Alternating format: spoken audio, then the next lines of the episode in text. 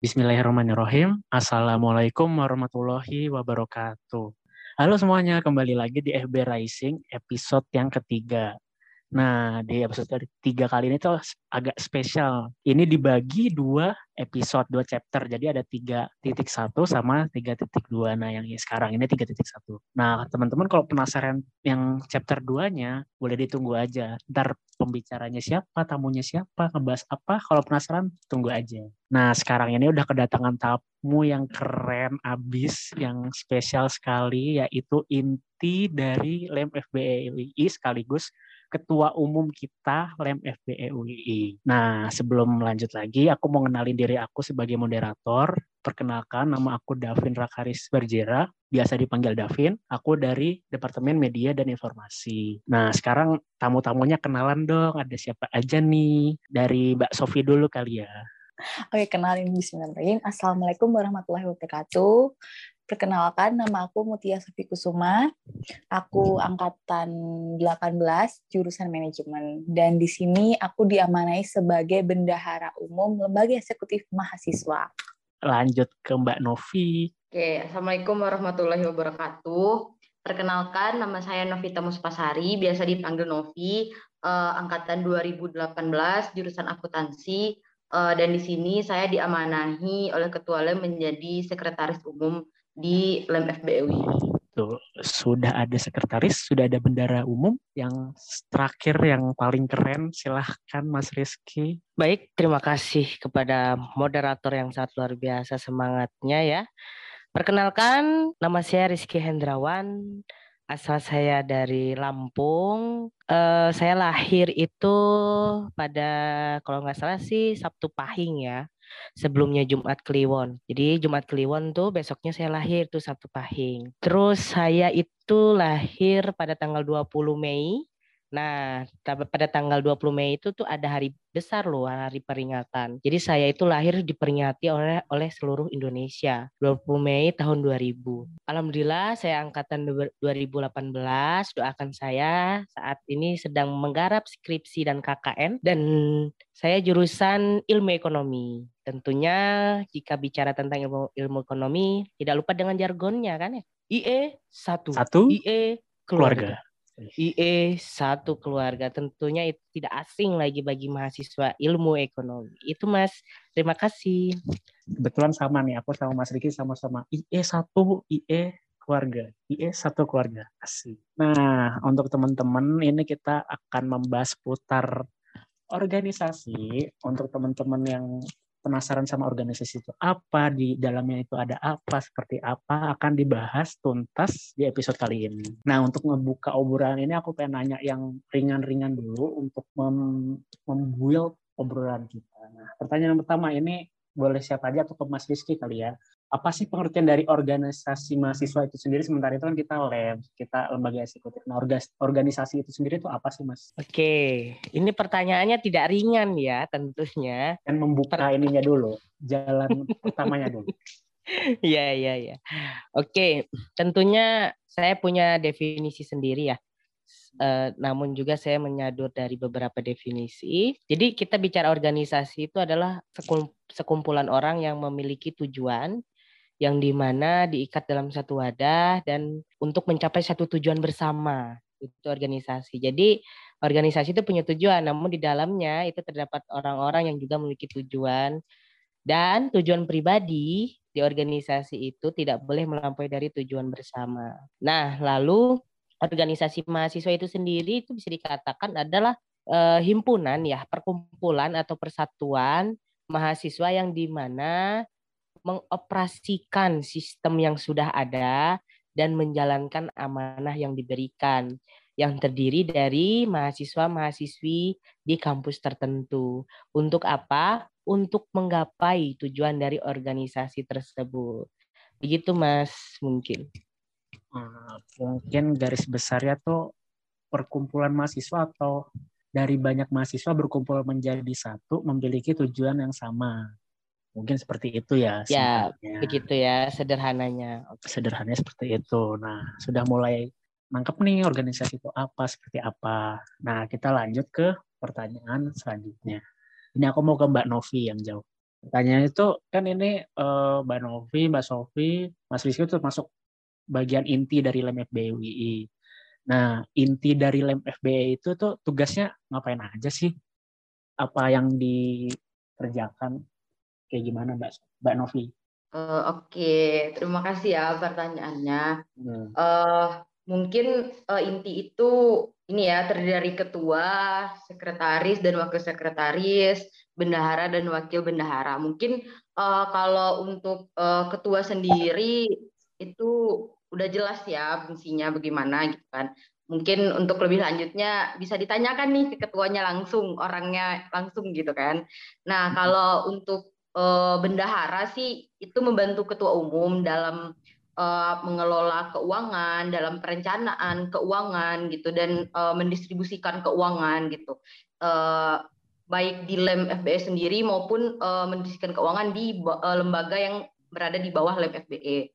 Itu garis besarnya kalau uh, bendahara. Begitupun wakil bendahara yang membantu tugas-tugas uh, bendahara umum.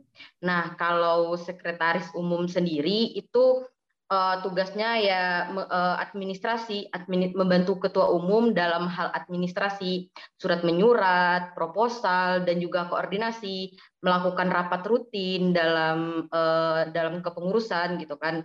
Terus juga uh, kan karena kita tidak memiliki wakil ketua, maka uh, tugas tugas dan fungsi wakil ketua itu dilimpahkan ke sekretaris umum, yaitu mendampingi ketua lem. Jadi sekretaris umum mendampingi ketua lem gitu. Terus juga uh, menyusun jadwal-jadwal ketua lem kayak gitu. Terus uh, ya lebih ke itu sih uh, fungsi dari inti ke, dari inti lembaga eksekutif mahasiswa. Kalau wakil sekretaris umum sama saja kayak wakil bendahara umum yaitu membantu uh, wakil sekretaris umum eh, membantu sekretaris umum dalam uh, menjalankan uh, organisasi. Mungkin seperti itu sih Mas Davin garis besarnya. Oke, jadi uh, aku tarik kesimpulan. Jadi kalau inti itu yang mengatasi bagian dari lem FBA itu sendiri dari keuangan, dari yang sekretaris tadi administrasi surat menyurat, yang mengabari ada sesuatu kegiatan apa, yang rapat apa itu sekretaris tugasnya. Nah, kalau ketuanya ya punya tanggung jawab semua itu harus berjalan dengan baik. Jadi intinya yeah, betul. Nah, aku mau lanjut ke pertanyaan selanjutnya. Ini ke Mbak Novi sama Mbak Sofi, tapi aku mau maunya Mbak Sofi dulu yang jawab. Soalnya pertanyaannya itu dinamika dalam organisasi itu kan pasti ada ya. Terus gimana sih mengatasi konflik di LEM FBE UII selama satu periode? Nah, kan kalau dinamika. Terus tadi Mbak Sofi itu kan berdahara. Kalau masalah uang nih krusial. Nah, aku pengen dari Mbak Sofi dulu gimana? Hmm, dinamikanya sendiri sih sebenarnya lebih ke pembuatan LPG ya.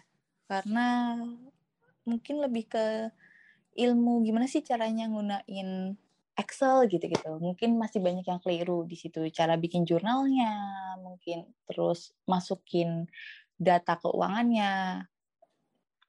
Masih ada beberapa yang suka kebalik-kebalik gitu. Jadi ya mungkin harus banyak melakukan apa ya interaksi untuk uh, Zoom bareng buat ngajarin, ngasih tahu gitu. Selain itu juga ada di bagian bukti ya. Ketika bikin RPG itu wajib melampirkan bukti. Nah, kebanyakan teman-teman ini kadang suka lupa gitu. Eh, Mbak maaf gitu, buktinya hilang gitu atau nggak sempat minta nota gitu. Terus ya ngatasinya otomatis yang pertama pasti ngingetin teman-teman buat ketika setelah teman-teman minta dana langsung diingetin jangan lupa ya buktinya mungkin bisa difoto dulu gitu. Terus LPJ-nya jangan sampai terlambat gitu. Sejauh ini sih seperti itu untuk keuangan sendiri ya bendahara seperti itu.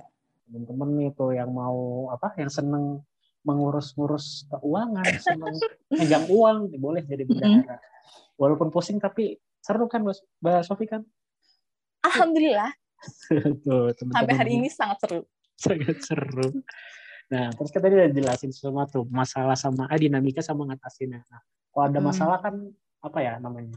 Bikin kita jadi lebih baik gara-gara ada masalah itu. Jadi masalah itu bukan mm. hal yang buruk, baik mm. malah bikin kita bangkit lagi untuk jadi lebih baik gitu sih. Kalau dari apa aku nyimpulinnya ya. Ya, jadi kita tuh lebih tahu gitu. Oh, ternyata di keuangan sendiri tuh ada loh permasalahan-permasalahan yang mungkin di pandangan kita tuh sepele, tapi ternyata hal itu tuh penting loh, gitu. Banyak banget yang menurut aku ya, oh ternyata penting ya belajar pakai rumus gitu dalam hmm. bikin jurnal gitu. Karena hal itu tuh kayak bikin kita tuh ngitungnya balance gitu. Sampai sejauh ini sih kayak gitu. Semuanya pasti ada dinamikanya masing-masing gimana hmm. aja cara caranya kita ngatasi hmm. itu gitu. Uh, tadi udah ada dari Mbak Sofi apa jawabannya sekarang aku mau dari Mbak Novi gimana Mbak Novi? Oke, uh, tentu ya di dalam organisasi itu tidak terlepas ya dari uh, konflik gitu ya. Pasti ada saja konfliknya gitu. Uh, dinamikanya gitu kan. Terus uh, bagaimana sih dari LEM FBE atau dari INTI mengatasi uh, konflik itu gitu. Nah, kalau dari sisi sekretarisnya sendiri ya biasanya uh, ketika ada terjadi konflik baik itu internal lem maupun uh, lembaga di bawah lem itu biasanya uh, inti itu berdiskusi dulu gitu. Sekurang-kurangnya saya bersama ketua lem diskusi untuk uh, mencari jalan keluarnya bagaimana gitu. Uh, jika udah dapat solusinya baru itu misalnya uh, diadakan rapat atau diadakan sebuah forum gitu uh, untuk menyelesaikan um, permasalahan tersebut Nah, kalau dari sisi sekretaris tuh seperti itu ya, untuk mengatasi konflik-konflik itu. Uh, mungkin bisa dari ditanya, ditanyakan juga kepada Pak Ketua seperti itu Mas Davin. Terima kasih. Oke, ya balik lagi mungkin kalau semua masalah harus dibicarakan dengan baik-baik. Dari tadi apa? Itunya Mbak Novi, pendapat Mbak Novi seperti itu. Kalau Mas Rizky gimana Mas? Ya setuju ya. Kan permasalahan itu juga sebelum kita selesaikan, kita harus melihat permasalahan ini masuk golongan permasalahan apa, permasalahan yang emang harus dikerjakan atau diselesaikan pada saat itu atau emang permasalahan yang emang bisa ditunda gitu ya untuk mengerjakan pekerjaan yang mungkin lebih penting lainnya atau termasuk permasalahan yang emang ini akan berakibat signifikan terhadap yang lainnya misalnya. Jadi kita itu dalam menyelesaikan apa namanya masalah itu juga kolektif kolegial ya. Kita uh, berkolektif di inti. Jika masalah itu sudah sampai inti kan berarti masalah tersebut sudah harus diselesaikan ya. Karena kan kita memakai sistem bottom up gimana permasalahan itu tidak bisa langsung ke inti, namun harus melalui proses dan prosedur di bawahnya. Nah, jika itu permasalahannya sudah sampai inti, berarti masalah itu sudah emang urgent, tipikal masalah yang harus diselesaikan pada saat itu juga. Nah, setelah kita musyawarah, maka hasil musyawarahnya akan disampaikan di minimal di Kadep Sekdep ya, Ketua Departemen dan Sekretaris Departemen, atau bisa secara umum ke seluruh fungsio di lem itu mas. Oh dari Mas Rizky ini masalah tuh ada skala-skalanya. Nah itu dimulai dari masalah-masalah bukan kecil ya, dari masalah sederhana mungkin mengatasinya kurang baik itu akan membuat masalah yang besar. Nah setiap masalah itu punya penyelesaiannya masing-masing sama orangnya masing-masing sesuai masalahnya seperti itu ya Mas Rizky. Iya Mas betul. Oke sudah terjawab ya. Ini masuk lagi ke pertanyaan selanjutnya. Ini kan uh, tiap orang pasti punya prinsip, terutama yang menjabat di sesuatu organisasi. Nah, aku pengen tanya, apa prinsip yang dipegang saat kalian menjabat sebagai inti dari Lab FBE ini? Aku lebar ke Mas Rizky dulu kali ya. Oke, ini prinsip secara general ya. Karena kan uh, prinsip ini misalnya prinsip dalam mengambil keputusan, prinsip dalam menjalankan kepengurusan, atau prinsip dalam hal-hal lain kan berbeda-beda ya. Nah ini secara general ya. Prinsip saya menjadi ketua lem adalah pertama independen ya. Itu hal yang sangat berharga dan sangat penting ketika menjabat sebagai ketua khususnya itu harus memiliki independensi sebagai seorang mahasiswa. Lalu yang kedua adalah eh, integritas. Jadi kalau memegang amanah itu harus memiliki integritas yang tinggi karena integritas ini akan mempengaruhi ke lini lini yang lainnya. Contohnya jika integritasnya turun, maka kekurang eh, apa namanya kepercayaan terhadap dirinya orang lain yang mempercayakan terhadap dirinya pun akan turun. Sehingga sulit untuk mempengaruhi yang lainnya. Lalu juga ada prinsip-prinsip yang lainnya, contoh prinsip keislaman atau prinsip menjadi diri sendiri apa adanya. Ketika mungkin ada ketua yang tidak orisinil gitu ya, orisinil. Kalau saya memilih bahwa uh, ketua yang orisinil saya apa adanya, saya orangnya seperti ini, saya membawa pembawaan yang mungkin sedikit berbeda dengan ketua-ketua yang lainnya.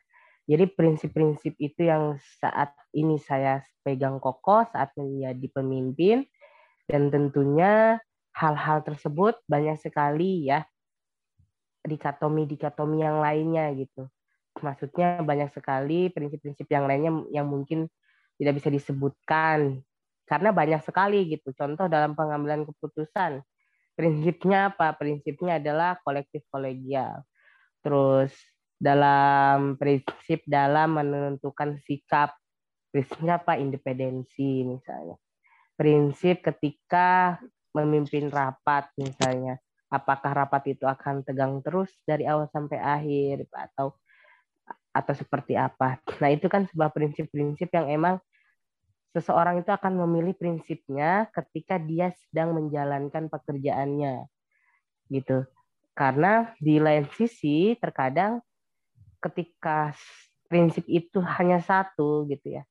Prinsip itu hanya satu itu belum tentu cocok dengan keadaan-keadaan tertentu. Contohnya eh, prinsip saya adalah apa eh, bawahan atau staf itu harus mendengarkan saya ya kalau dalam keadaan misalnya pengambilan keputusan yang itu sudah di ranah genting misalnya tetapi kalau hal-hal yang misalnya rapat yang masih bisa didiskusikan kolektif kolegial itu kan tidak bisa prinsip itu dipakai.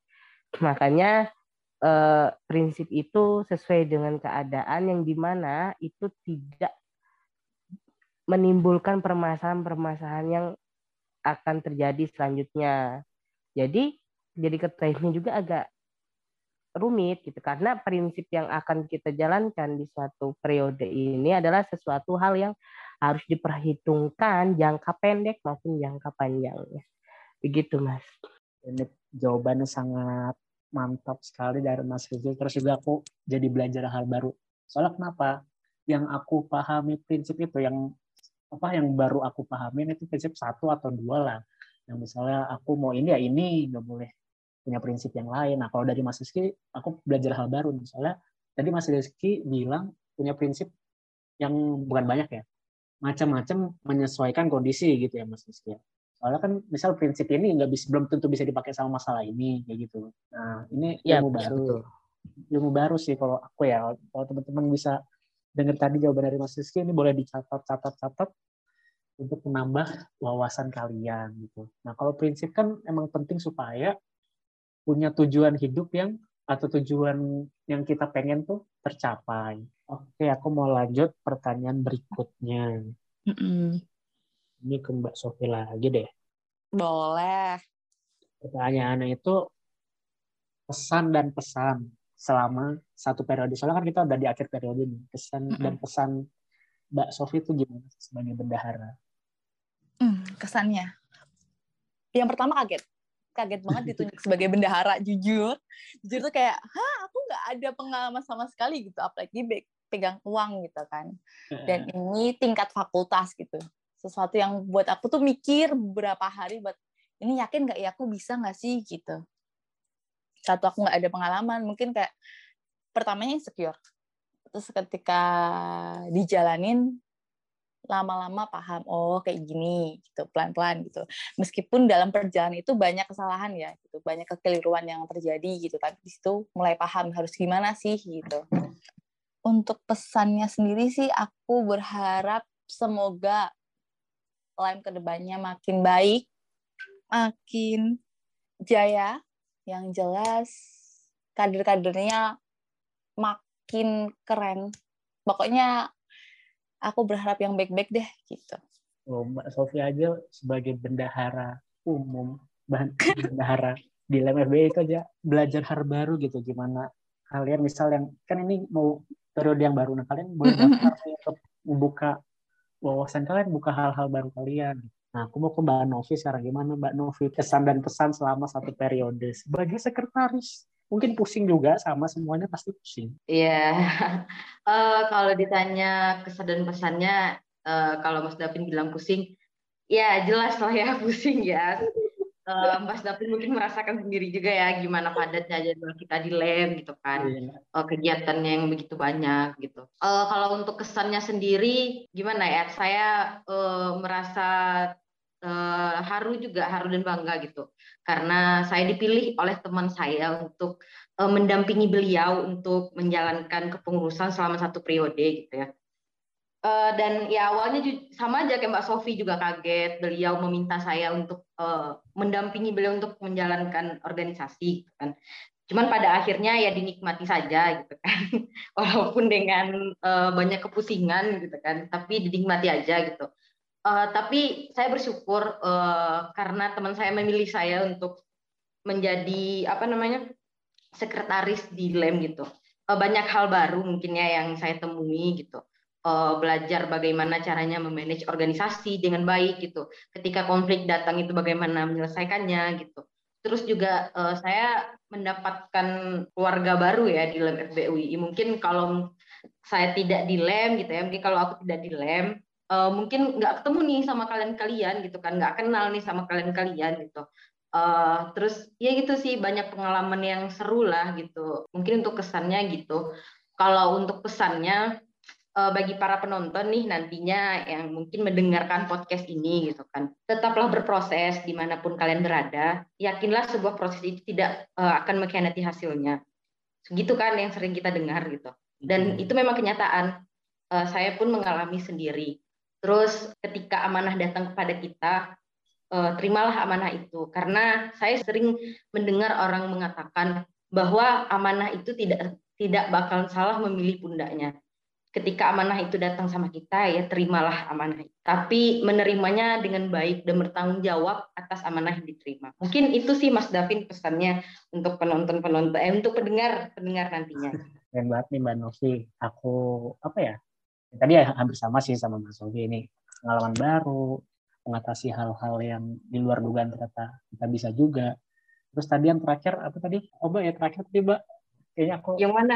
Relate tadi. Uh, amanah amanah oh, tidak ya, amanah, akan salah tindaknya. Nah, itu kalimat yang bagus aku juga ngerasain. Jadi misal kita ditunjuk nih, padahal kan mungkin aja ada orang yang lebih baik dari kita, tapi kita ditunjuk, kita dikasih tanggung jawab, kita kita dipercayakan melakukan hal yang mungkin kita sendiri nggak percaya loh. Oh, aku melakukan ini dipilih untuk ini. Nah, itu tugas kita gimana ngebuktiin kalau kita tuh bisa juga gitu loh. Terus itu kesempatan, itu kesempatan nggak bakal datang dua kali, mungkin dua kali tapi bakal apa jarang dan beruntung sekali dapat kepentingan dapat tanggung jawab seperti itu gitu loh. Nah ini terakhir dari Mas Rizky itunya pesan dan kesan sebagai ketua umum. Oke, kok jadi pilu gini ya hawanya? Jadi pengen nangis gitu.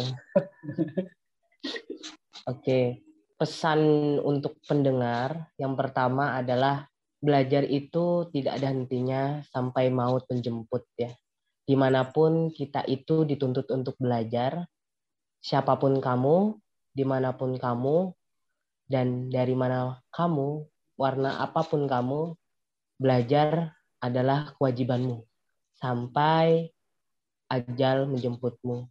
Tentunya lem ini adalah sebagai wadah pembelajaran yang sangat berharga, baik khususnya bagi saya sendiri, mungkin juga untuk rekan-rekan saya yang lainnya.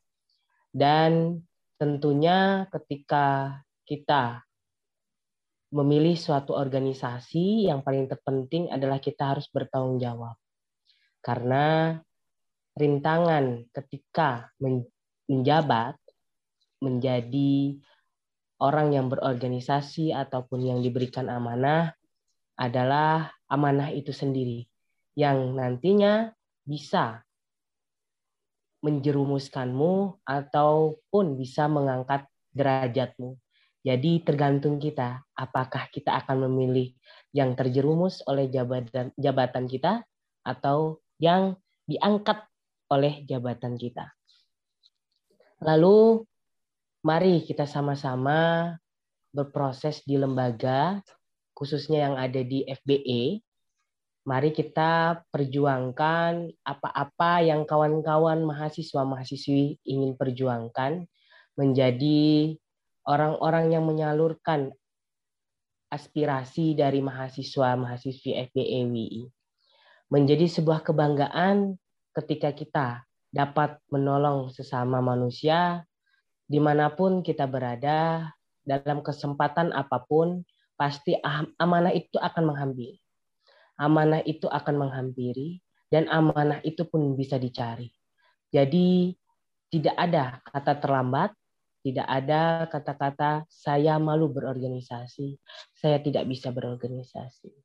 Ingat, semua tumbuh-tumbuhan itu berawal dari biji yang kecil sehingga dia bisa tumbuh besar dan kokoh.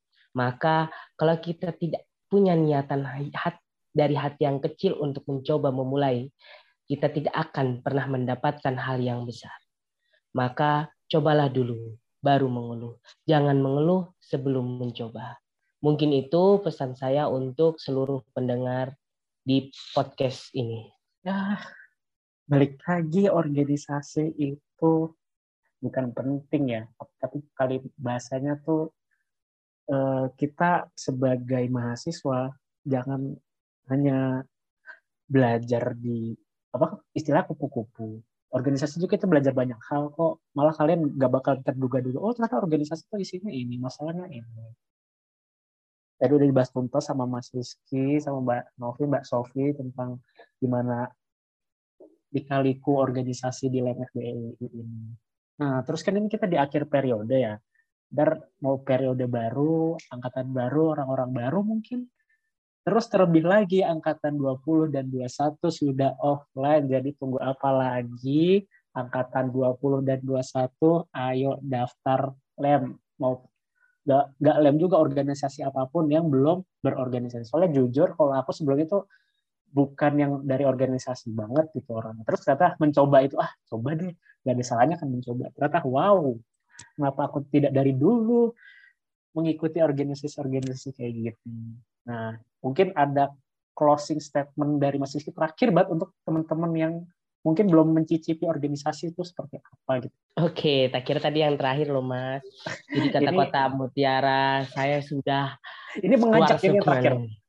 Oh, mengajak ya.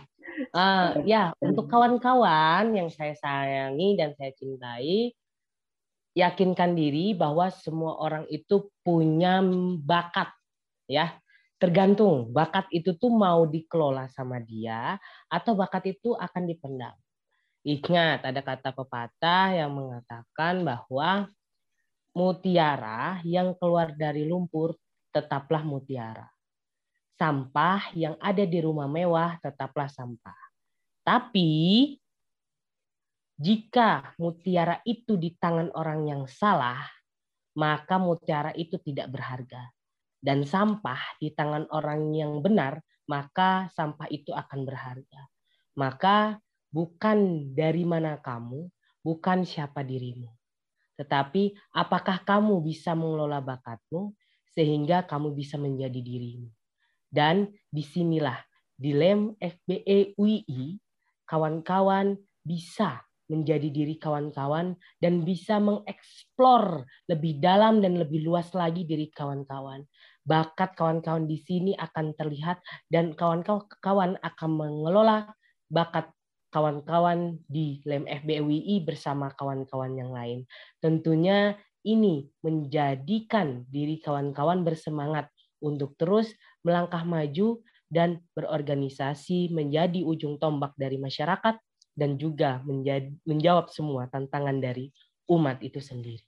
Terima kasih Mas Davin mungkin itu. Ada pesan tersendiri dari ketua kita untuk ayo teman-teman berorganisasi dan masuk klaim itu akan menyenangkan kehidupan kalian kalau dari aku. Nah mungkin itu aja FBI Rising kali ini. Terima kasih bintang tamu yang sudah datang dan keren-keren sekali statement-statementnya. Terima kasih sudah datang, sudah mampir di sini. Oke, aku pengen pamit dulu, soalnya sudah selesai.